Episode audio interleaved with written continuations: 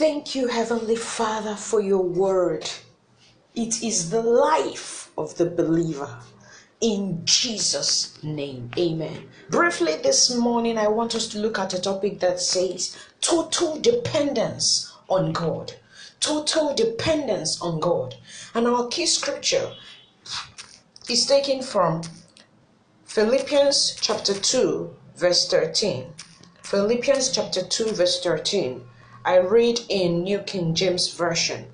It says, For it is God who works in you both to will and to do for his good pleasure. Hallelujah.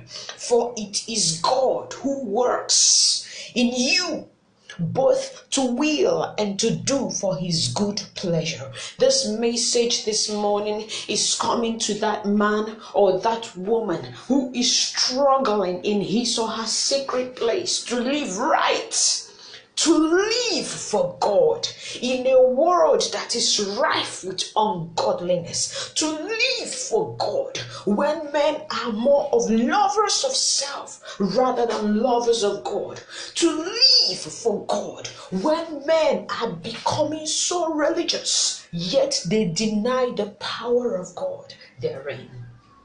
Total dependence on God in the face of that financial challenge, in the face of that emotional trial, in the face of that social situation that you're going through.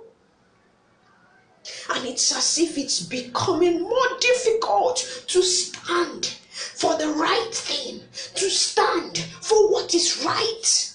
God. I bring you good news this morning. Just yield yourself totally to God. For it is God who works in you, both to will and to do for his good pleasure. God does not want us to struggle. Living under grace is to live totally dependent on God for your sustenance, for the grace to say no to ungodliness, for the grace to say yes to the truth, even if you are standing alone. Total dependence on God I don't know what pressure, what kind of trial you are facing in your home, in your office, in your church, wherever you find yourself, whatever manner of challenge that is before you. I'm telling you this morning that God is working in you both to will and to do for his good pleasure. You are empowered to please God. In the name of Jesus, amen in the book of Romans, chapter 6, verse 14, when Paul was talking about living under grace, he says, For sin shall not rule over you, for you are living under grace and not under law. Living under grace is totally yielding to God. God is the one doing the work. All he needs from you and I is obedience, submission. Soak yourself up in the word. Take the time required to feed on the word. For man shall not live by bread alone, but by every word that proceeds from the mouth of God. The word of God is the life of the believer. Take some time and feed on the word. Take some time and pray in the Holy Ghost praying with all manner of prayer in the Holy Ghost, praying always without ceasing. God is the one who does the work. Total dependence on God. And I want us to look at another scripture, Second Corinthians chapter 9, verse 10. Yes, St. Paul was admonishing the Corinthians on how to give, but I want you to look beyond the giving now. Look at it from the aspect of living for God in every area of your life. The life of God flowing with ease through you to the world around you. You know you are God's extension where you are. If people cannot smell God, if they cannot perceive God where you are, then something is wrong with your ambassadorial appointment from heaven. Then something is wrong with your Christianity. Second Corinthians chapter 9, verse 10, it says, In New Living Translation, for God is the one who gives seed to the farmer and then bread to eat. For God is the one. I want you to take note of this. For God is the one. For it is God who works, who gives seed to the farmer and then bread to eat.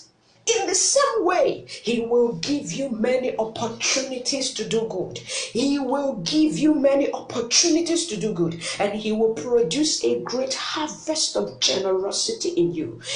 Because God is the one who gives.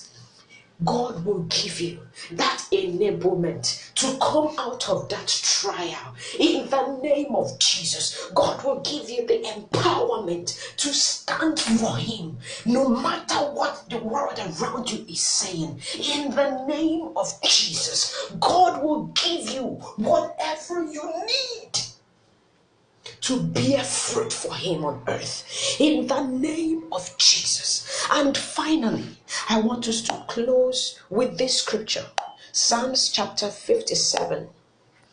Psalms chapter 57, verse 4. Psalms chapter 57, verse 2. Sorry, not verse 4.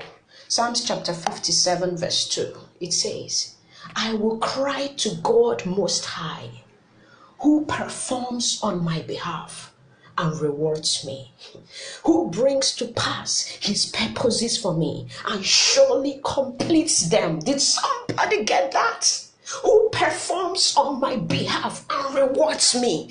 God will do all the work in your life and He will still reward you. He will still crown you with life. He will still crown you with His righteousness and goodness. Mercy and favor goes before you. Thank you, Jesus. Total dependence on God. Total dependence on God as you yield to Him from today. May His presence and grace speak for you. In Jesus' name, amen. Chinwe Udeka. God bless you.